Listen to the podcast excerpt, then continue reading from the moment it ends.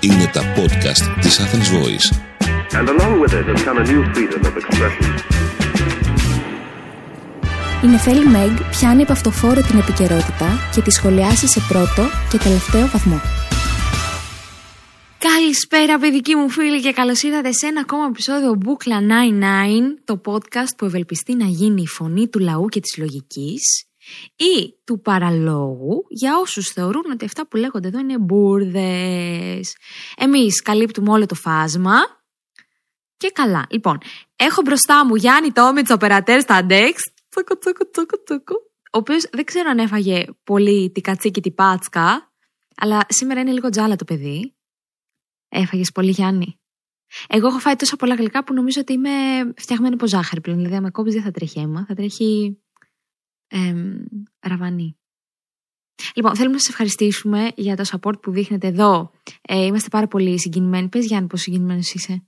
Είμαστε πάρα πολύ και αστεράκια, είπαμε μην ξεχνάμε αστεράκια στο Spotify, γράφει εκεί Rate the Show. Το show ανεβαίνει, το show, γιατί εδώ πέρα είμαστε show, ανεβαίνει κάθε τρίτη στις 5, γιατί ρωτάτε, κάθε εβδομάδα, προσπαθούμε να μην χάνουμε καμία εβδομάδα ε, και σας ευχαριστούμε πάρα πολύ εγώ κάθε φορά που μου στέλνετε μήνυμα πόσο σας αρέσει το podcast και ταυτίζεστε και αυτά, είπαμε είναι καλύτερο και από οργασμό. Να τα πούμε αυτά. Είμαστε ακόμα πρώτοι κυρίες και κύριοι. Λοιπόν, θέλω πριν ξεκινήσω το χώσιμο να ευχηθώ καλό Πάσχα. Ελπίζω να φάγατε πολύ. Και θέλω να χώσω για κάτι σχετικό άσχετο. Ήμουνα σε ένα ε, επαγγελματικό ραντεβού. Ε, έχει δύο εβδομάδες με τον πατέρα μου. Μμ, έχει δύο εβδομάδες. Λοιπόν, ε, πάω εκεί, μάμα, μάμα μου. Μπαίνει ο Τσέο με κο- κοστούμι, μανικετό κουμποσκαρπίνι, μία ουγιά κολόνια. Πολύ περιποιημένος ε, ήταν ο άνθρωπος. Όλα πόπα. Σκανάρω εγώ από πάνω μέχρι κάτω ως καλός κριτής που είμαι αλλά και επειδή παθαίνω κάτι με το κουστούμι, να πω την αλήθεια. Φέρε μου κοστομάτο μωρέτο και. Οκ, εντάξει, αυτό ήταν. Ε, παθαίνω τσότσο. Λοιπόν, ε, άπαξ και εδώ τσάκα, δεν θέλω τίποτα άλλο. Αφού ε, λέω συνέχεια στη μαμά μου ότι μια φορά θέλω να πάω στην Αμερική, στα Αμερικάς, στη Νέα Υόρκη, μόνο και μόνο για να περιμένω μία η ώρα το μεσημέρι έξω από τη Wall Street που κάνουν διάλειμμα e-brokers και να έχω πάρει ρε παιδί μου popcorn και να τους ε, κοιτάζω που βγαίνουν έξω με τα κουστούμια τους. Και εγώ να τους μπανίζω. Αυτά είναι life goals για μένα. Λοιπόν, πάμε όμως στον τσέο της επιχείρησης. Ε, ο οποίος πήγε να περάσει επιτυχώς το ανθρωπόμορφο σκάνερ εμού του ιδίου και πάνω που λέω OK, τέλεια, τσακ, κολλήσαμε στα χέρια. Λοιπόν, παιδες, στο ένα φορούσε ένα χαλαρό τσίλ κορολόι από αυτά με τον μπρασελέ, το σωστό, το τσέικο, και από την άλλη τι φορούσε, ρε παιδιά; Τι φορούσε, ρε Γιάννη; Apple Watch με μπρασελέα σημεί Λοιπόν, δεν γίνεται να ξεκαθαρίσουμε να φοράς και τα δύο. Ή το ένα ή το άλλο. Δεν γίνεται να φοράς δύο γαμημένα ρολόγια. Γιατί ξέρετε τι δείχνει αυτό, παιδική μου φίλη, πέρα από διπολισμό. Δείχνει άνθρωπο που δεν μπορεί να ζήσει την ημέρα του χωρίς να ξέρει πόσα βήματα έκανε και πόσες θερμίδες έκαψε, αλλά πρέπει και από την άλλη να έχει ένα ρολόι που να ταιριάζει με το στυλ. Να πω ότι υπήρξα κι εγώ τόσο καμένη, αλλά όταν ήμουν 18 χρονών, όχι 40. Εντάξει, ο Χριστός και η Παναγία. Και έφυγε αυτό από τη μέση και θέλω να συνεχίσω με αυτούς τους ψυχάκιδε που πλέον τους βλέπω αυτούς τους ψυχάκιδε δρομής και λέω δρόμο. Που έχουν στο χέρι αυτή την ε, ρημαδοσυσκευή εφαρμογή που καταγράφει με πόση ταχύτητα τρέχουν, πόσα χιλιόμετρα επί πόση ώρα, πόσο του ανεβαίνουν οι παλμοί και το ζάχαρο, όσο ανεβάζει ταχύτητα και όλα αυτά τα στέλνει κατευθείαν αυτομάτως στο Twitter και στο Facebook. Τους δρομή αυτούς θα θέλαμε να τους ενημερώσουμε για τα εξής. Πρώτον, στα τέτοια μας πόσο τρέξατε. Πολύ χαλαρό το λέω. Μην μας ξανενημερώσετε. Εμείς, οι πιστοί του καναπέως, εκνευριζόμεθα εύκολα. Έχουμε καταντήσει να φοβόμαστε να ανοίξουμε το laptop, μπας και μας πεταχτούν πάλι στα μούτρα οι σημερινές επιδόσεις σας και αγχωθούμε.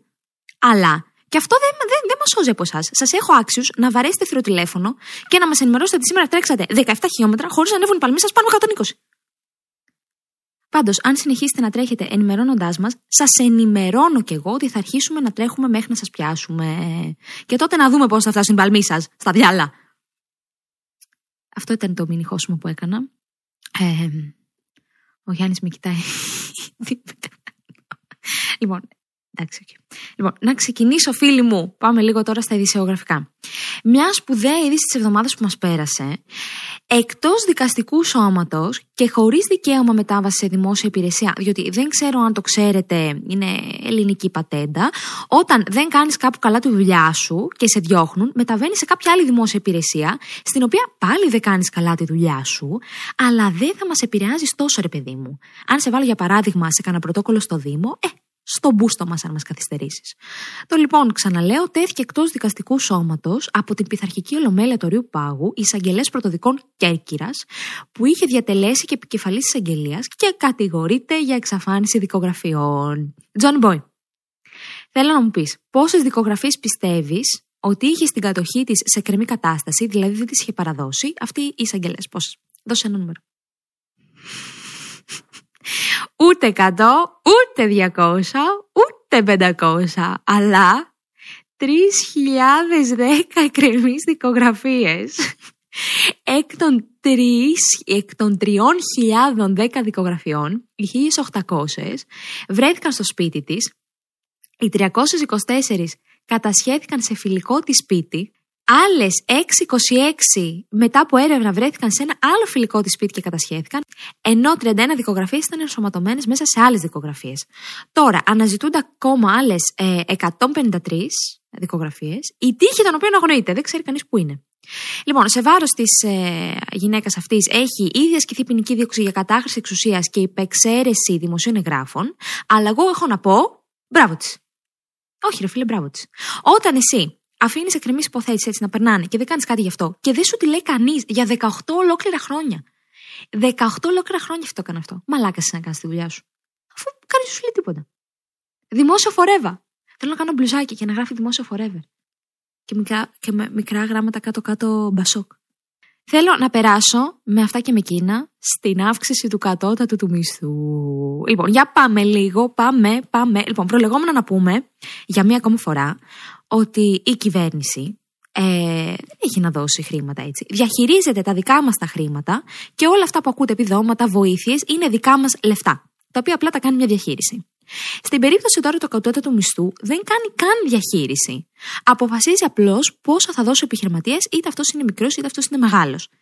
Για το πόσο λάθος είναι μερικές φορές να ορίζεται κατώτατος μισθός ή με οικονομικούς όρους, είναι μια μεγάλη συζήτηση, την οποία δεν θα την κάνω από αυτό το podcast, γιατί είναι μεγάλη συζήτηση, αλλά είναι για ψάξιμο. Αν σας ενδιαφέρει, επειδή μου, κάποια πράγματα, στείλτε μου να το συζητήσουμε.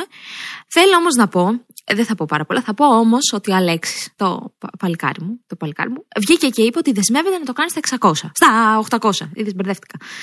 Ε, αν θυμάστε, το έχουμε πει σε προηγούμενο επεισόδιο, η πρώτη δέσμευση του αρχηγού Αλέξη πριν γίνει πρωθυπουργός, πριν την πρώτη φορά αριστερά, ήταν να δεσμευθεί για την επαναφορά του κατώτου μισθού στα 751 αν θυμάστε. Τώρα, 2022 δεσμεύεται για το κάτι της παραπάνω, για το 800 ευρώ. Standing ovation, εγώ το χειροκροτώ, μπράβο στον Αλέξη, αλλά τα 751 που είχε τάξει, που είχε τάξει τότε, όσο τα είδατε εσείς, άλλο τόσο τα είδε και αυτός. Και αν θυμάστε, αν δεν θυμάστε, θα σας το θυμίσω εγώ. Ο κατώτατος μισθός επί ΣΥΡΙΖΑ ήταν στα 651, ladies and gentlemen. Άρα, ε, κάνω εγώ τους υπολογισμούς. Στα 800 υπόσχεση του Αλέξη, λογικά αυτό που θα κάνει αν βγει θα είναι γύρω στα 700. Σωστά. Να κάνεις απλή μέθοδο των τριών, τότε έλεγε. Ναι, ναι. Ε, 3, 6, 12, 3, 7, 56. Λοιπόν. Δεν μπορώ εγώ να κάνω μέθοδο των τριών, ναι. Λοιπόν, ε, δεν μας φέρει παιδιά η μέθοδος του, του κύριου Τσίπρα. Δεν μας φέρει. 751 ε, τώρα βγήκε και να πει ότι θα το ανεβάσει το Πασόκ Κινάλ. Όπως λέμε, Άννα Μαρία Παπαχαραλάμπου. Έχουμε πει ότι υπάρχει κρίση ταυτότητας. Έχουν πάρει χαμπάρι, από ό,τι καταλαβαίνω, ε, ότι εδώ ο λαός είναι των ψιλικατζίδων που εκλέγουν όποιον άργο τεμπέλη υπόσχεται κατάργηση έφια και το ένα κόμμα τάζει 50 ευρώ παραπάνω από το άλλο, όσο δηλαδή κοστίζουν τα ούζα, τα προπό και τα τσιγάρα τριών ημερών. Ε, παρατήστε μας, OK. Okay. Αυτά είχα να πω ε, για τους κατώτατους μισθούς και θέλω να πάω ε, σε ένα ζήτημα έτσι που μου τράβηξε το ενδιαφέρον τη βδομάδα που μας πέρασε, ε, κοινωνικό πιο πολύ.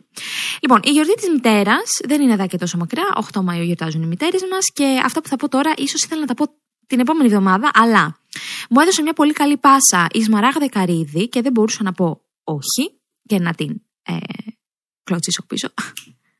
είναι, όχι, να την αφήσω πίσω. Πάσα. Ναι. Λοιπόν, ε, δεν μπορώ να αρνηθώ να χώσω. Αλλά και τις αλήθειες της ζωής.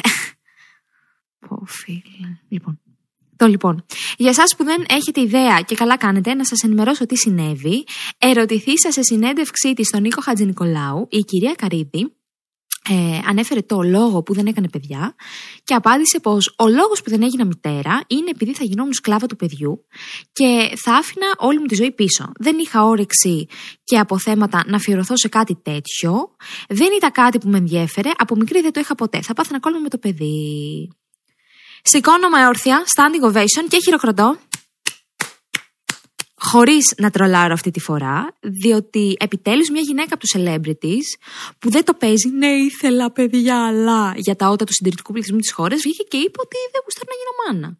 Και ο συντηρητικός πληθυσμός αυτής της χώρας θεωρεί ότι ο προορισμός της γυναίκας στον πλανήτη είναι απλά να γίνει μάνα. Να δεχτώ ότι ίσως για κάποιους το να φέρει στον κόσμο ένα παιδί συνιστά το πραγματικό νόημα της ζωής, διότι μέσω του γονιδίου που θα χαρίσει το παιδί, εσύ θα περάσεις στην αιωνιότητα.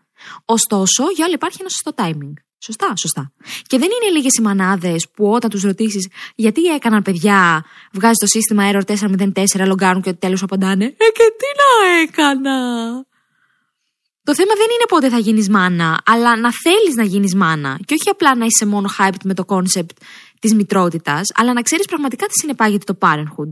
Θυμάμαι, είχα μια συμμαθήτρια στο γυμνάσιο που έβλεπε μωρό. Και πάθαινε ονείροξη. Ήμασταν 17 χρονών, έτσι. Λίγο πριν δώσουμε πανελίνε, θυμάμαι, και γυρίζει και μου λέει το κορφαίο. Κορφαίο ήταν. Λέει Νεφέλη, νιώθω έτοιμη να γίνω μάνα. Τι λες, Μωρή ανεγκέφαλη, που δεν έχεις κλείσει μήνα που διακορεύτηκε ο παρθενικός σου ημένα και το μόνο πράγμα που γνωρίζεις από μάνες είναι το όνομά του Συμπόι, που θες να γίνεις και μάνα. Είναι λυπηρό, εγώ θα πω, που η μητρότητα έχει καταστεί υποχρεωτική όπως η φορολογική δήλωση κάθε τέλος χρόνου. Το ξέρω ότι κάθε σύριαλ καταλήγει σε ένα γάμο με ένα παιδί και μέσω αυτού οι πρωταγωνιστές βρίσκουν ε, την απόλυτη ευτυχία και άρα το να μην θέλεις παιδιά είναι σαν να παρνιέσαι την ευτυχία. Όχι, εγώ θα πω, παιδική μου φίλη.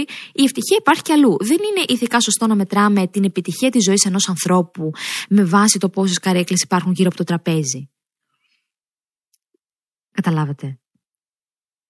Γιατί όταν κάνεις το μωρό για να το κάνεις, λες και είναι μάθημα εξαμήνου που πρέπει να δώσεις, μάντεψε πόσες ζωές έχεις ήδη καταστρέψει. Το μωρό δεν είναι αξεσουάρ. Επαναλάβετε μαζί μου. Το μωρό δεν είναι αξεσουάρ. Ε, το να αποκτήσεις ένα μωρό δεν είναι σαν το καπιλαρίνι που σου κλείνει τις τρύπες και για τι πληγές. Το μωρό δεν θα σου λύσει τα θέματα μοναξιάς και συναισθηματικής αναπηρίας που έχεις με τον εαυτό σου. Δεν είναι λύση για όλα. Εντάξει, είμαι στα πρόθυρα να χωρίσω με το Μάνο, έχω φτάσει όμως για 30. Το βρήκα, θα κάνω ένα μωρό. Εντάξει, νιώθω κατά με την επαγγελματική πορεία που πήρε η ζωή μου. Το βρήκα, θα κάνω ένα μωρό. Νόμπελ βλαμένη υπάρχει. Αυτό το παιδί μετά ποιος θα το μεγαλώσει; Εσύ, η μαμά σου ή η πρόνοια; Ε, Πολλοί κατηγορούν ότι η επιλογή του να μην κάνεις παιδιά είναι εγωιστική και ποταπή.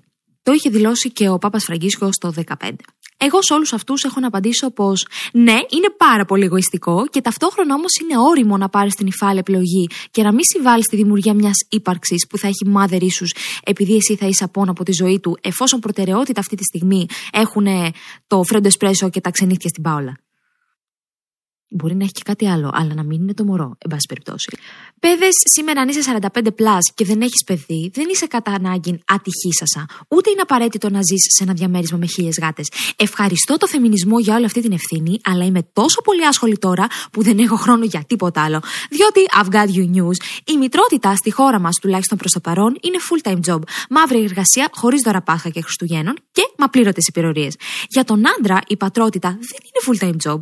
Ούτε καν part time μπορείς να την πεις. Θα μπορούσες να την πεις και χόμπι. Χόμπι! Σε κάθε μία ώρα που αφιερώνει ένας πατέρας στο παιδί του, μου αντιστοιχούν άλλες 23 που δεν είναι δική του ευθύνη. Και παρόλα αυτά, επικροτούμε και λέμε μπράβο στον πατέρα Μπάμπε από το κορδελιό Θεσσαλονίκης που έκανε το αυτονόητο και πήγε το παιδί του βόλτα. Και βέβαια υπάρχουν εξαιρέσεις εδώ πέρα, δεν το βάζουμε όλο στο ίδιο τσουβάλι. Λέμε ως επιτοπλίστων. Και σαν να μην έφταναν όλα αυτά, μετά έρχεται η πίεση του να κάνει το δεύτερο κοντά στο πρώτο για να μην έχουν μεγάλη διαφορά ηλικίας, και μετά κάνει και το τρίτο γιατί η συσκευασία πάει στα δύο το ένα δώρο, και μετά φύτεψε και ένα λεφτό δέντρο στον κήπο για να τα μεγαλώσεις, γιατί Πασόκ δεν έχουμε στην κυβέρνηση, sorry. Δεν υπάρχει παγκόσμιο όριο για τη μητρότητα. Δεν πρέπει μόνο να κάνουμε παιδιά, αλλά και να θέλουμε να κάνουμε παιδιά. Το να καθορίζεται η αξία και η ολοκλήρωση της γυναίκας από αυτό το πράγμα είναι απλά sad. Ναι, έχουμε τη μαγευτική ιδιότητα να δημιουργούμε ζωή, αλλά δεν είναι μόνο αυτό ο σκοπός μας. Γι' αυτό κορίτσια και έξω και αγόρια βεβαίως, βεβαίως, αν θες να έχεις την ελευθερία σου, αν θες να κάνεις σεξ, αν δεν σου αρέσει να λες όχι, αν δεν θες να ακούς όχι, αν δεν σου αρέσει να πατάς πάνω σε λέγκο τουβλάκια και κομμάτια από τον κύριο πατάτα, αν θες να συνεχίσεις να χρησιμοποιείς τη λέξη μωρό μου μόνο για το σύντροφό σου, για αυτούς τους λόγους και για πάρα πολλούς ακόμα, κρατήστε το βιολογικό σας υλικό απομονωμένο και αεροστεγό και κλεισμένο σε τριπλή στρώση προφυλακτικού Durex που δεν μας χορηγεί, αλλά δεν πειράζει. Και κλείνοντας αυτό το λογίρδιο περί της μητρότητας και της ελευθερίας του να γίνεις μητέρα, whatever, πού πάμε; Ανδρικό εγκέφαλο, ρε Τόμιτρε. Πάμε στον ανδρικό τον εγκέφαλο, τη στήλη που ξεκίνησε ως μια κραυγή για το ερωτικά μου αδιέξοδα και ως τρόπος έκφρασης των παραπώνων που είχα συγκεντρώσει στην ψυχούλα μου. Αλλά πλέον, παιδες μου, είμαστε τόσοι πολλοί που έχουμε τα ίδια παράπονα και ξαφνικά δεν νιώθω μοναχούλα μου. Έχω παρέα. Μικρή παρένθεση εδώ να σας εξομολογηθώ ότι κάποιες φορές νιώθω όντως τύψει που γενικά προσπαθώ να έχω ένα σοβαρό περιεχόμενο, όσο μπορώ, εν πάση περιπτώσει. Αλλά π.χ. εδώ, που κάνουμε κοινωνικοπολιτικές ε, συζητήσεις και πάντα έχω το ερωτικό το ζήτημα, ε, το οποίο είναι κάτι έτσι πιο ανάλαφρο και λέω μήπως υποβαθμίζω ό,τι έχω πει μέχρι να φτάσω στο ανάλαφρο θέμα. Αλλά ήρθα δύο κορίτσια στο, στην παράσταση την προηγούμενη Τετάρτη ε, να υπενθυμίσω στο επιβατικό κοινό ότι κάθε Τετάρτη ανοίγω, κάνω το opening act στην stand-up παράσταση του Κώστα Μαλιάτση Los Angeles Κοριζή 4. Ε, μπορείτε να δείτε παραπάνω πληροφορίες στο Instagram μου και πραγματικά θα χαρώ πάρα πολύ να δω ανθρώπους που ακούνε μπουκλα να έρθουν να στηρίξουν και, το, και την παράσταση, αν σας αρέσει και το stand-up. Λοιπόν, ήρθαν δύο κορίτσια ε, και να πω εγώ ότι στο stand-up μου ε, μιλάω για πούτσες. Okay. Ούτε για ΣΥΡΙΖΑ, ούτε για Πασόκ, ούτε για Νουδού, ούτε για τίποτα. Είναι σαν να έχω πάρει την ε, στήλη αντρικό εγκέφαλο και την έχω μετατρέψει σε ένα κομικό μονόλογο. Με πιάνουν που λέτε αυτά τα κορίτσια τα πανέμορφα που, ήρθε, που ήρθαν από τα, από τα εξωτερικά, ήταν μια από τη Γερμανία και άλλη από την ε, Πορτογαλία. Ε, και μου λένε, Νεφέλη, ευτυχώς υπάρχει μια γυναίκα να μιλάει για σεξ δημόσια. Είναι λειτουργήμα. Νεφέλη, μπορείς εσύ να μας οδηγείς. Και εγώ λέω, ναι, ναι, θα γίνω ο Ανδρέας Παπανδρέου του σεξ, κυρίες και κύριοι. Δέχομαι. Yes, I do. Yes, it is. Λοιπόν, έχουμε πει σε προηγούμενο επεισόδιο ε, γιατί κάποιος δεν μας θέλει. OK, okay, το έχουμε λύσει αυτό. Δεν μας γουστάρει τόσο όσο θα θέλαμε. Δύσκολο, αδιανόητο, διότι λέμε εγώ και καμία άλλη. Αλλά δεν παύει να ισχύει. Ε, αλλά Τώρα θέλω να δούμε γιατί παθαίνουμε τόσο τσότσο με κάποιον που μας έφτυσε, μας ξεφτίλισε, μας πάτησε κάτω σαν εγώ μπαλάκι στράι κόκκινο μαλακό, μας έκανε να πούμε αξιοπρέπεια. Τι είναι αυτό, τρώγεται. Λοιπόν, ε, παιδικοί μου φίλοι, αναρωτιέστε άλλο μη. Έχω τις απαντήσεις που γυρεύονται.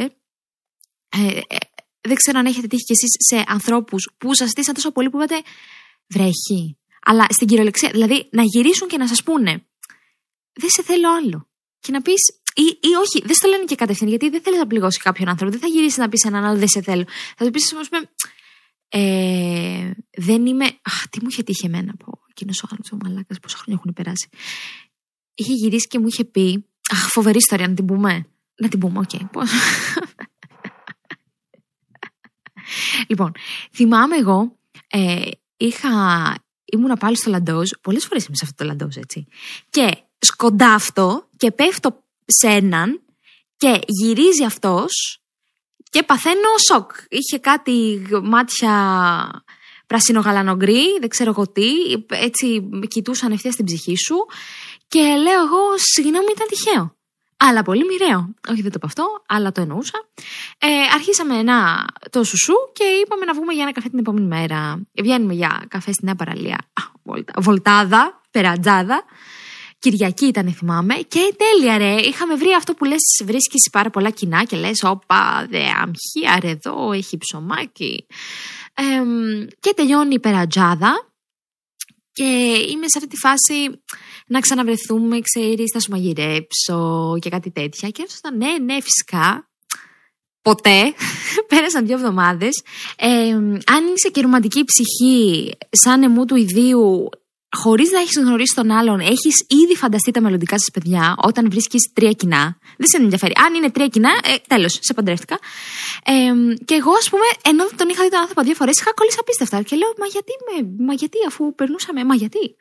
Και πέρασαν αυτές οι δύο εβδομάδες και του στέλνω ρε παιδί μου, αν θέλει να έρθει σπίτι μου. Και μου λέει φυσικά, λέω, OK, okay, εντάξει, απλά μπορεί να ήταν στην εντατική δύο εβδομάδες, δεν τρέχει κάτι. Οι δικαιολογίες που έχουμε πει ότι μπορεί να βρει κάποιος. Και ε, έρχεται σπίτι μου ε, του έχω μαγειρέψει και εγώ και όλα αυτά. Αυτός ήταν και διαβητικός. Εγώ του είχα, είχα κάνει θερμιδομέτρηση, είχα υπολογίσει το, τα γραμμάρια υδατάνθρακα για να βαρέσει την ινσουλίνα.